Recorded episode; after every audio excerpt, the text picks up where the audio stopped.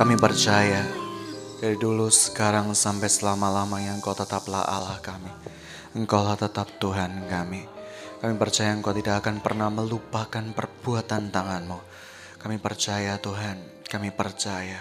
Ubah kami menjadi sepertimu Tuhan. Itu kerinduan kami selalu. Bapak sebentar lagi kami mau mendengarkan kebenaran firman-Mu. Biarkan kau saja yang berbicara. Hancurkan setiap sikap hati manusia. Hancurkan setiap kesombongan manusia yang mau menyampaikan kebenaran firman-Mu menurut kehendak hatinya sendiri. Biarlah engkau yang berkuasa di dalamnya dan biarkah engkau tinggal di dalamnya. Terima kasih Tuhan. Terima kasih. Kamu berdoa, siapkan hati kami. Dalam nama Tuhan Yesus Kristus, kamu berdoa dan mengucap syukur. Mari kita semua yang percaya sama-sama katakan. Amen. Puji Tuhan. Shalom. Hari ini Tuhan ingin menyampaikan sesuatu. Mari kita buka firman Tuhan di dalam Kolose 3. Kolose 3. Judul firman hari ini Hati-hati yang dibenci oleh Tuhan. Kolose 3. Ayat yang pertama sampai dengan ayat keempat.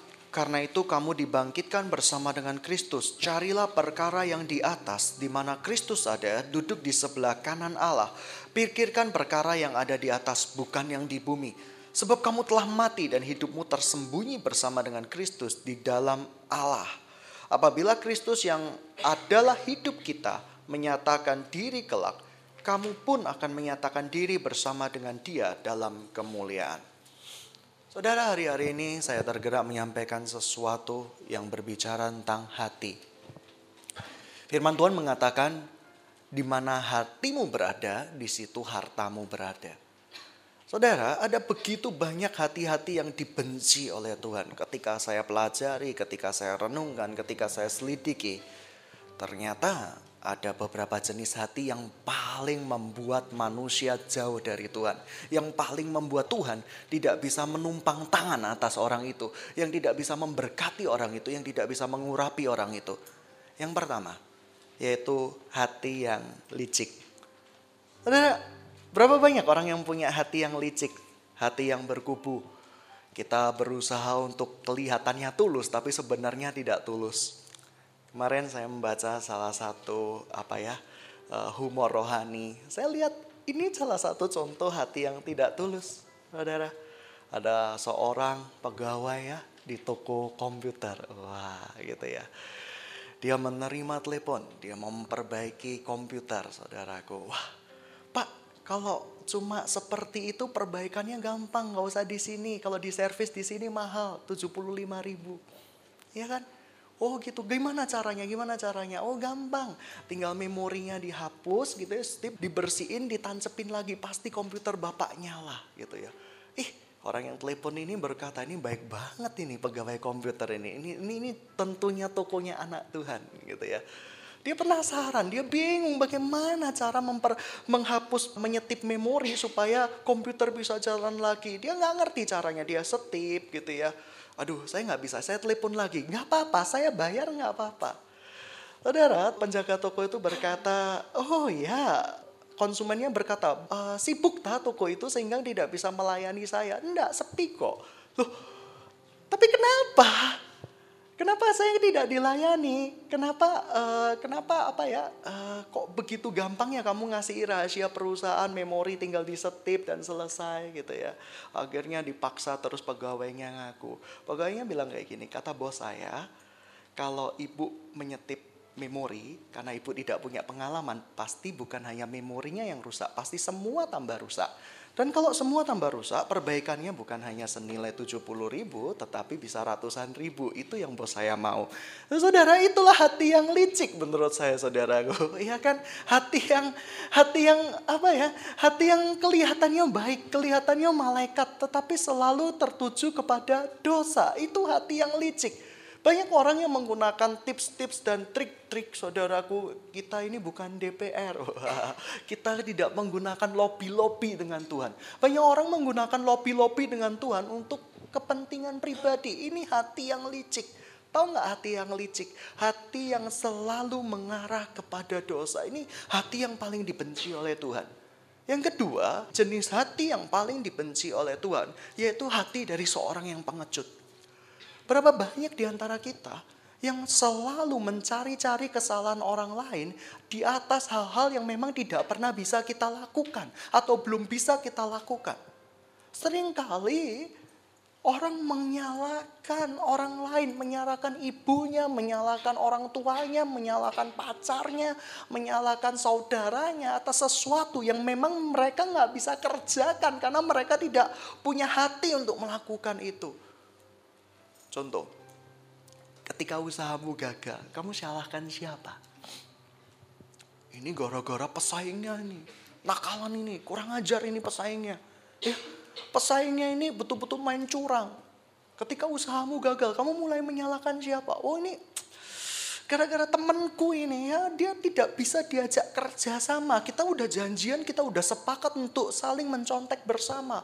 Bukankah kita indah bertumbuh di dalam sebuah komunitas, komunitas menyontek bersama? Wah, ya kan? Ini gara-gara temenku ini nggak bisa diajak kerja sama, ya kan? Padahal tadi sudah kerjasama, kita udah doa bareng sebelum mencontek supaya apa ya kira-kira penglihatan dari dosennya, dari gurunya ditutupi supaya ketika kita mencontek nggak kelihatan. Tapi ini temen ini betul-betul keterlaluan. Dia merusak kesatuan hati di tempat ini. Wah gitu saudara. Hati pecundang. Hati yang betul-betul seorang pengecut. Tahu nggak seorang pengecut?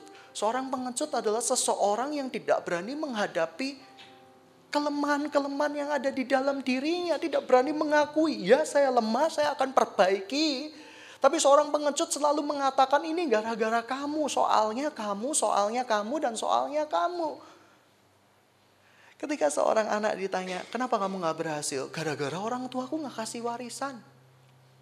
Ya kan, ini gara-gara orang tuaku, gara-gara orang tuaku. Eh, kita ini diciptakan sesuai dengan citra Allah. Ada sifat-sifat Allah di dalam hati kita.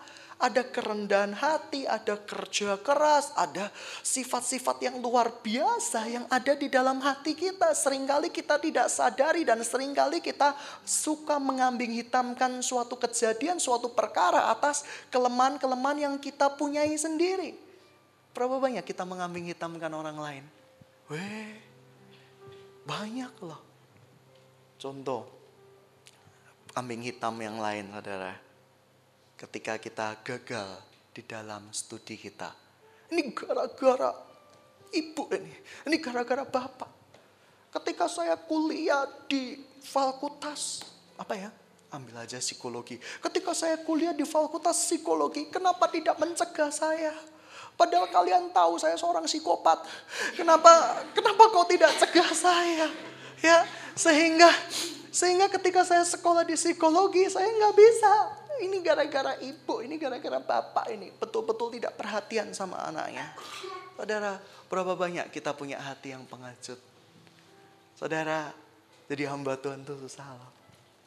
Gemuk dibilang nggak care dengan kondisi sekitar, ya kan?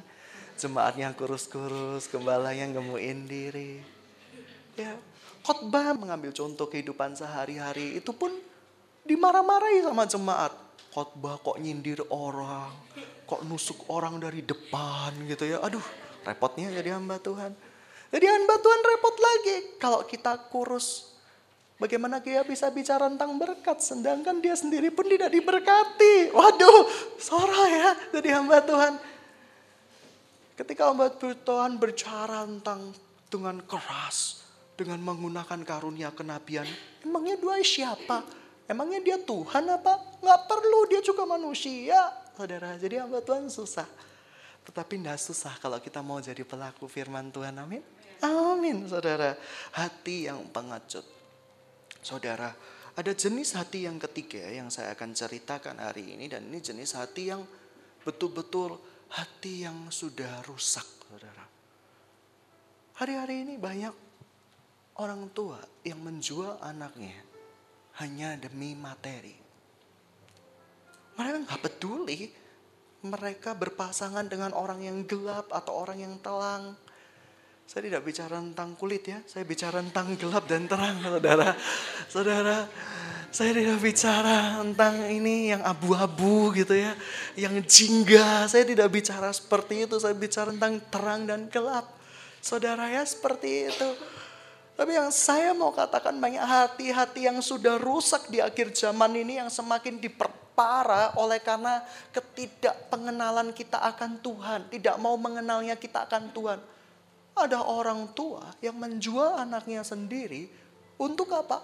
Untuk menaikkan derajat hidupnya. Oh, dia jual anaknya. Tapi mereka tidak berpikiran apa yang mereka tabur akan mereka tuai. Hukum tabur tuai itu tidak pernah bisa. Walaupun kita bertobat, apa pun yang kita tabur, pasti kita tuai. Tapi kalau kita bertobat, ada kekuatan yang datangnya dari Tuhan yang memikulnya bersama-sama dengan kita. Hati yang sudah rusak.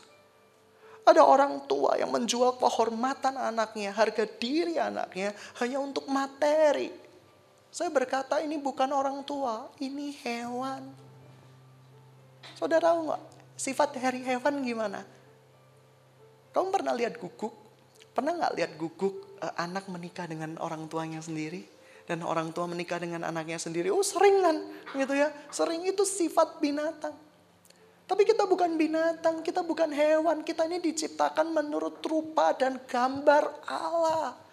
Iblis berusaha membuat kita seperti hewan, seperti binatang. Tetapi Tuhan berkata, stop. Kamu diciptakan menurut rupa dan gambar saya.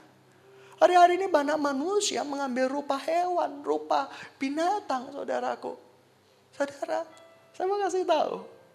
Guguk jantan kalau diketemuin dengan guguk betina, pasti guguk jantannya selalu jatuh cinta. Amin. Amin. Dia akan kejar-kejar gitu ya.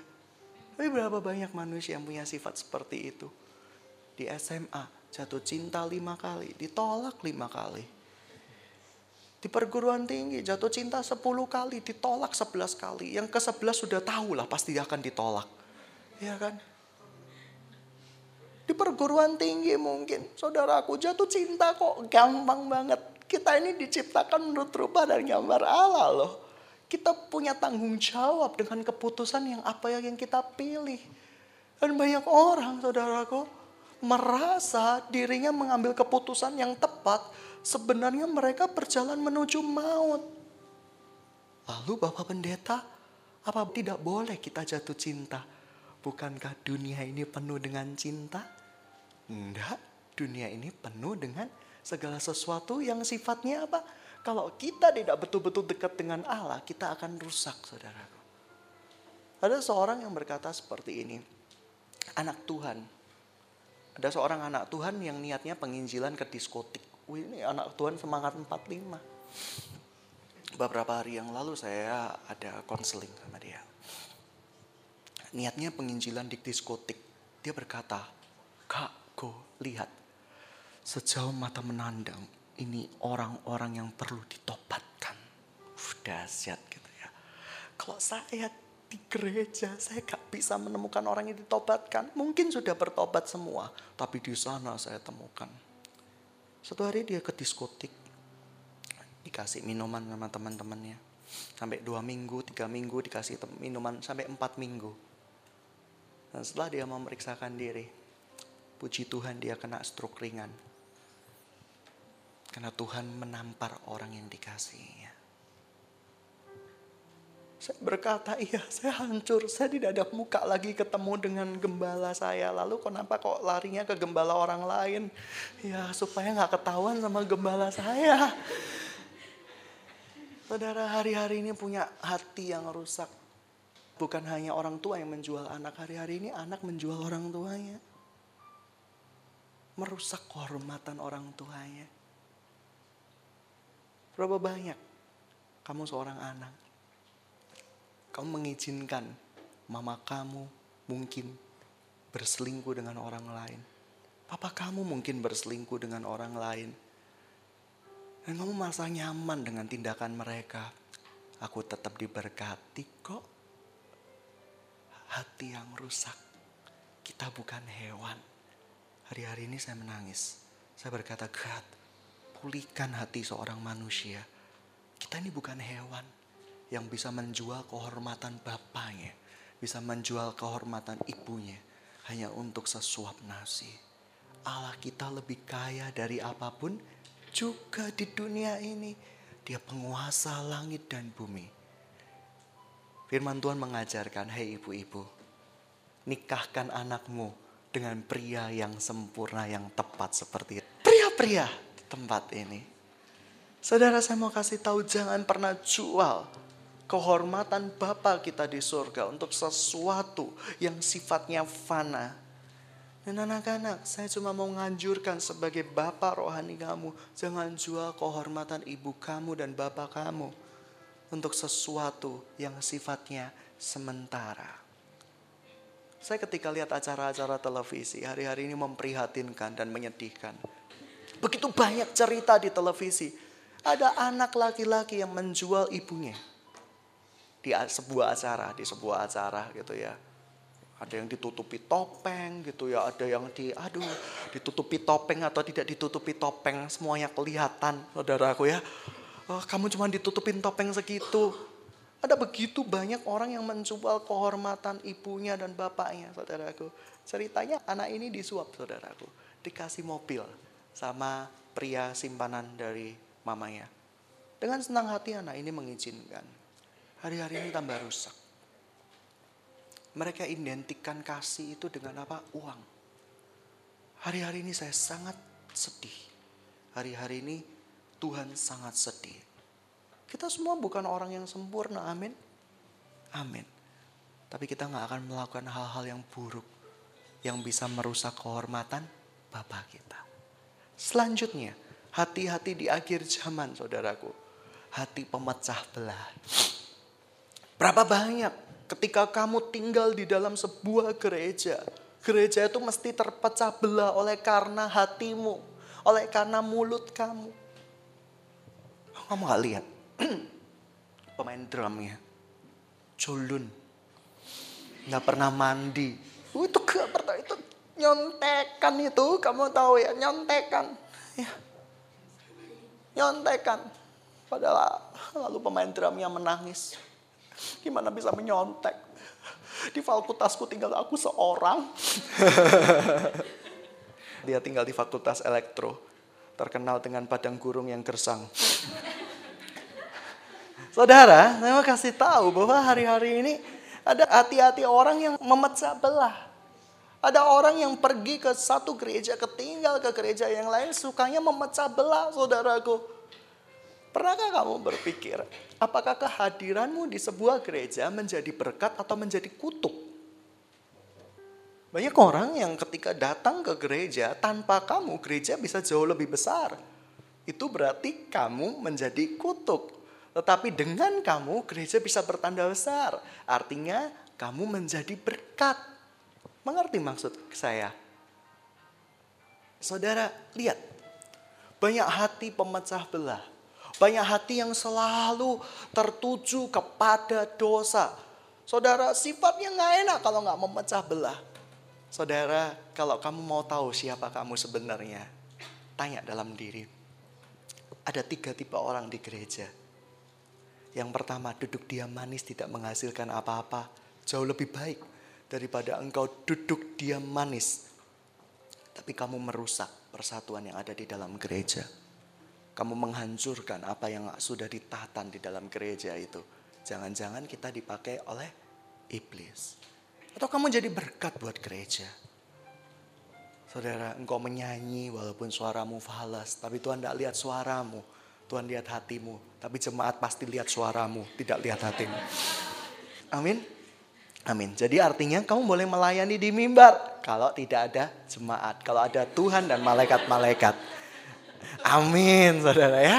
Amin dong, kayak gitu. Saudara, hati pemecah belah, hati pemecah belah. Saya sangat-sangat sedih dengan roh pemecah belah di akhir-akhir zaman ini. Secara tidak langsung, kita menjadi orang yang suka memecah belah secara tidak sadar, bertobat dari hati yang seperti itu. Yang berikutnya, saudaraku, saya mau kasih tahu. Hati ini yang paling berat saudara. Ini jenis hati yang paling berat. Hati yang selalu tertuju kepada dosa. Uh, jenis hati ini betul-betul berat sekali. Lihat saudaraku, lihat handphone temennya. Langsung di pikirannya mulai berpikir, gimana aku bisa nyantet? Eh, wow nyantet. Bagaimana aku bisa menculik handphone itu ya supaya aku diberkati ya. Ketika lihat temennya dengan pacaran dengan, waduh mungkin dengan wanita yang sangat cantik. Ih, gimana ya supaya pacarnya bisa kurebut ini jenis hati yang uh, selalu tertuju kepada dosa. Para pria, saudaraku saya mau tanya, ketika kamu memandang seorang wanita, baik yang cantik atau tidak, tapi menurut saya semua wanita cantik. Menurut versi masing-masing. Betul loh saudaraku. Ada yang Miss Universe, ada yang mati-matian berkata Miss Universe itu jelek. Saudaraku, uh, saya bingung gitu ya. Karena betul, kecantikan itu relatif. Pada zaman dahulu, wanita dikatakan cantik ini benar sejarah.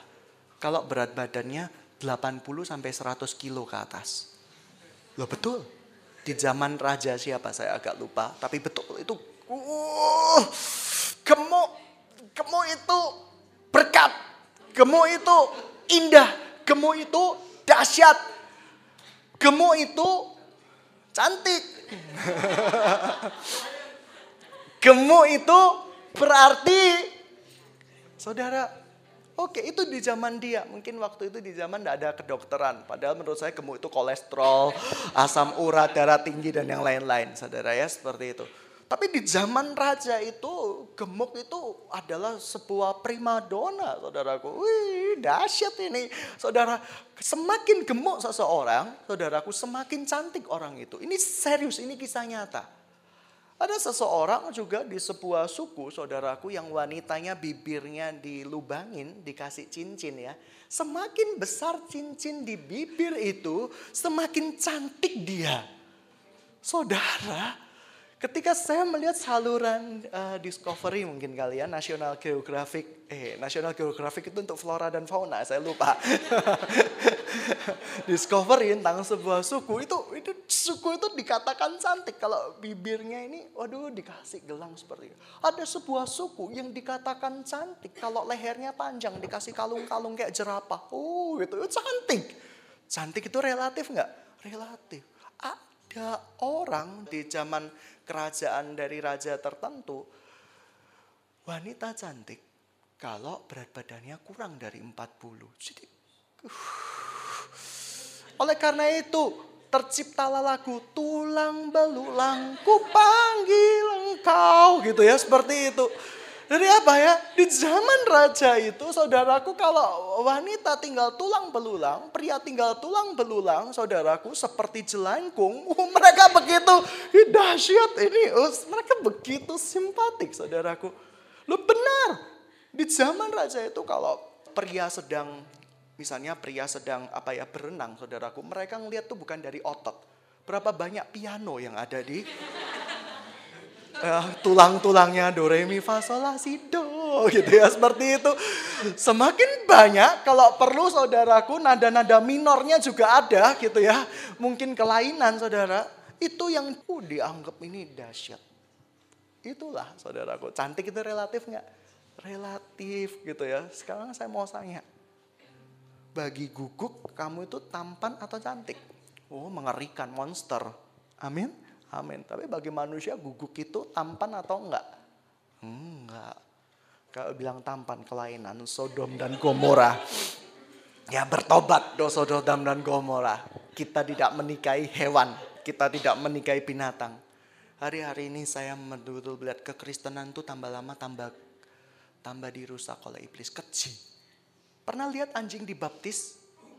Uh. Baptislah semua bangsa. Tapi Alkitab tidak pernah mencatat bangsanya kewan, bangsanya hewan ikut dibaptis. Saya khawatir orang-orang yang penganut teologi seperti itu semut dibaptis mati. Kucing dibaptis, kucing itu paling takut air, saudaraku. Dibaptis mati, gitu ya. Saya khawatir di gereja tersebut, di teologi tersebut ada penyerahan anak kucing.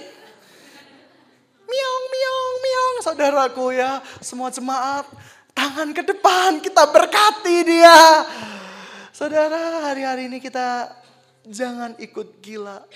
Ada gereja yang penerimaannya begitu, begitu, begitu tanpa syarat. Melebihi Yesus sendiri. Yesus tuh menerimanya tanpa syarat nggak? Tanpa syarat. Kalau kita bertobat. Saya nggak bisa bayangkan. Di sebuah gereja ada seorang pastor memberkati pasangan laki-laki dengan laki-laki. Lucu, dua-duanya berkumis, saling mencium. Saudaraku, melihatnya pun mengerikan. Apalagi membayangkannya tak layak saudaraku ya, seperti itu. Saudara, saya pernah melihat upacara seperti itu. Dan sungguh siang menjadi mimpi buruk, malam menjadi mimpi buruk. Saya mual-mual saudaraku ya. Ya. Ketika pendeta itu berkata, Airia, apakah kau akan mencintai pasanganmu sampai maut memisahkan kita? Mereka memegang tangan berkumis satunya agak brewok saudaraku ya. Sekarang apa yang sudah dipersatukan Tuhan tidak bisa dipisahkan manusia. Istilahnya cium kening pasanganmu mereka mencium. Saudaraku ya. Hi amit-amit jabang bayi. Tuhan ini ngeri pernah nggak itu sudah dilegalkan men itu sudah menjadi tradisi dan itu tidak apa-apa. Penerimaan orang Kristen kok sukanya tidak punya kasih. Hari-hari ini Tuhan katakan apa gelap dan terang tidak bisa bersatu. Tuhan tahu perbuatan dosa dan tuatan perbuatan benar. Dan semuanya akan dituai kita pada hari penghakiman. Dan hari-hari ini ada jenis hati yang buruk lagi, yaitu hati yang cepat marah. Saya dulu orangnya cepat marah. Tapi tidak semarah orang-orang yang dunia. Saya pernah lihat di SMA, di sebuah SMA di sebuah kota. Kota asal saya. Mereka main apa namanya karambol. Karambol. Mereka main karambol. Satu hari ada temennya yang apa? Temennya yang tersandung ya dan menjatuhkan karambol itu Tahu nggak apa yang mereka lakukan di SMA itu? Saya nggak bisa lihat pemandangan tuh sangat merikan. Yang main karombol tuh ambil helm, dikeprukan di kepala temennya. Sampai helmnya pecah. Uh, hati yang cepat marah. Tapi aku nggak kayak gitu kok. Aku paling main kartu kalau kesenggol titik paling aku ngomel-ngomel. Dua hari dua malam itu cikal bakalnya. Itu cikal bakalnya saudaraku. Berapa banyak kita ini melakukan sesuatu yang nggak penting, saudaraku. Hari-hari ini banyak pegawai yang marah-marah. Sama titik-titik dan titik-titik. Karena situs Facebook dan YM diblokir, saudaraku. Ini gimana sih nggak boleh orang seneng, saudaraku. Saudara, hari-hari ini negara ini perlu didoakan. Amin. Amin. Hari-hari ini banyak orang yang yang kuliah Facebookan terus. Saudaraku, ya online, online. Pokoknya serba online, online, saudaraku. Tapi tanggung jawab dia sebagai mahasiswa tidak pernah dilakukan. Jangan punya tipe-tipe hati seperti itu. Hati apa? Yang pertama, hati pengecut. Pengecut itu apa? Pecundang. Pengecut itu apa? Selalu menyalahkan orang lain. Kalau kita misalnya ada orang selingkuh, selalu konselingnya sama saya seperti ini. Istriku itu loh pak. Istriku itu tidak mau mencucikan baju buat aku. Tidak mau memasakkan baju buat aku. Eh masakan baju. Memasakkan makanan buat aku. Tidak mau pak, tidak mau. Saya pulang kerja, tidak dikasih minuman, tidak dikasih apa. Pokoknya saya stres punya istri seperti itu. Saya tanya sama dia, ketika waktu kamu perjanjian kudusmu di depan altar Tuhan, apakah kamu bercita-cita istrimu jadi pembantumu atau istrimu jadi apamu? Ya jadi istri.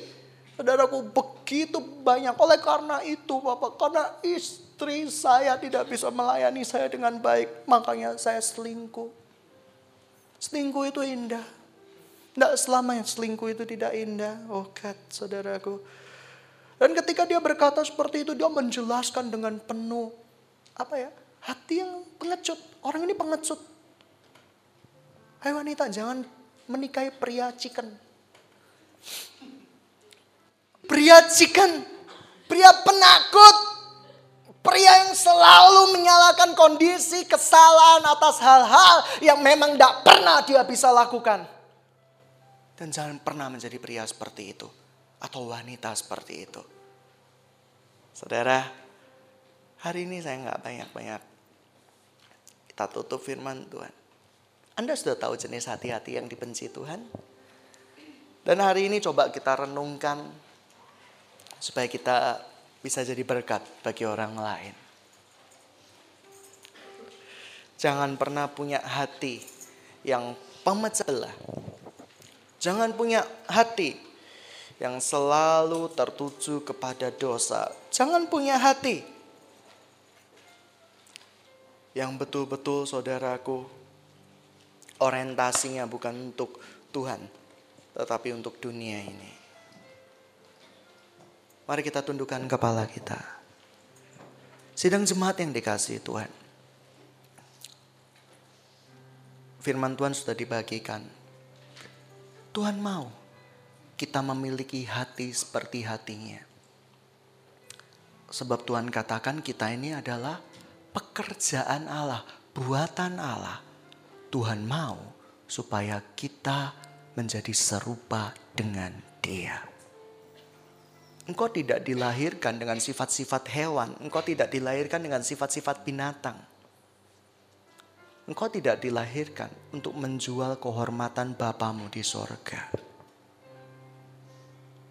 Saudara, kita diciptakan seturut gambarnya seturut rupanya. Saya percaya ada sifat-sifat kudus Allah di dalam diri kita semua. Ada sifat-sifat kudus Allah di dalam dirimu.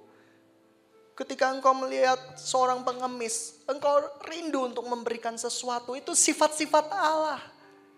Ketika engkau melihat ada uang yang terjatuh di jalan, ada peringatan di hatimu yang berkata itu bukan milikmu. Itu sifat-sifat Allah.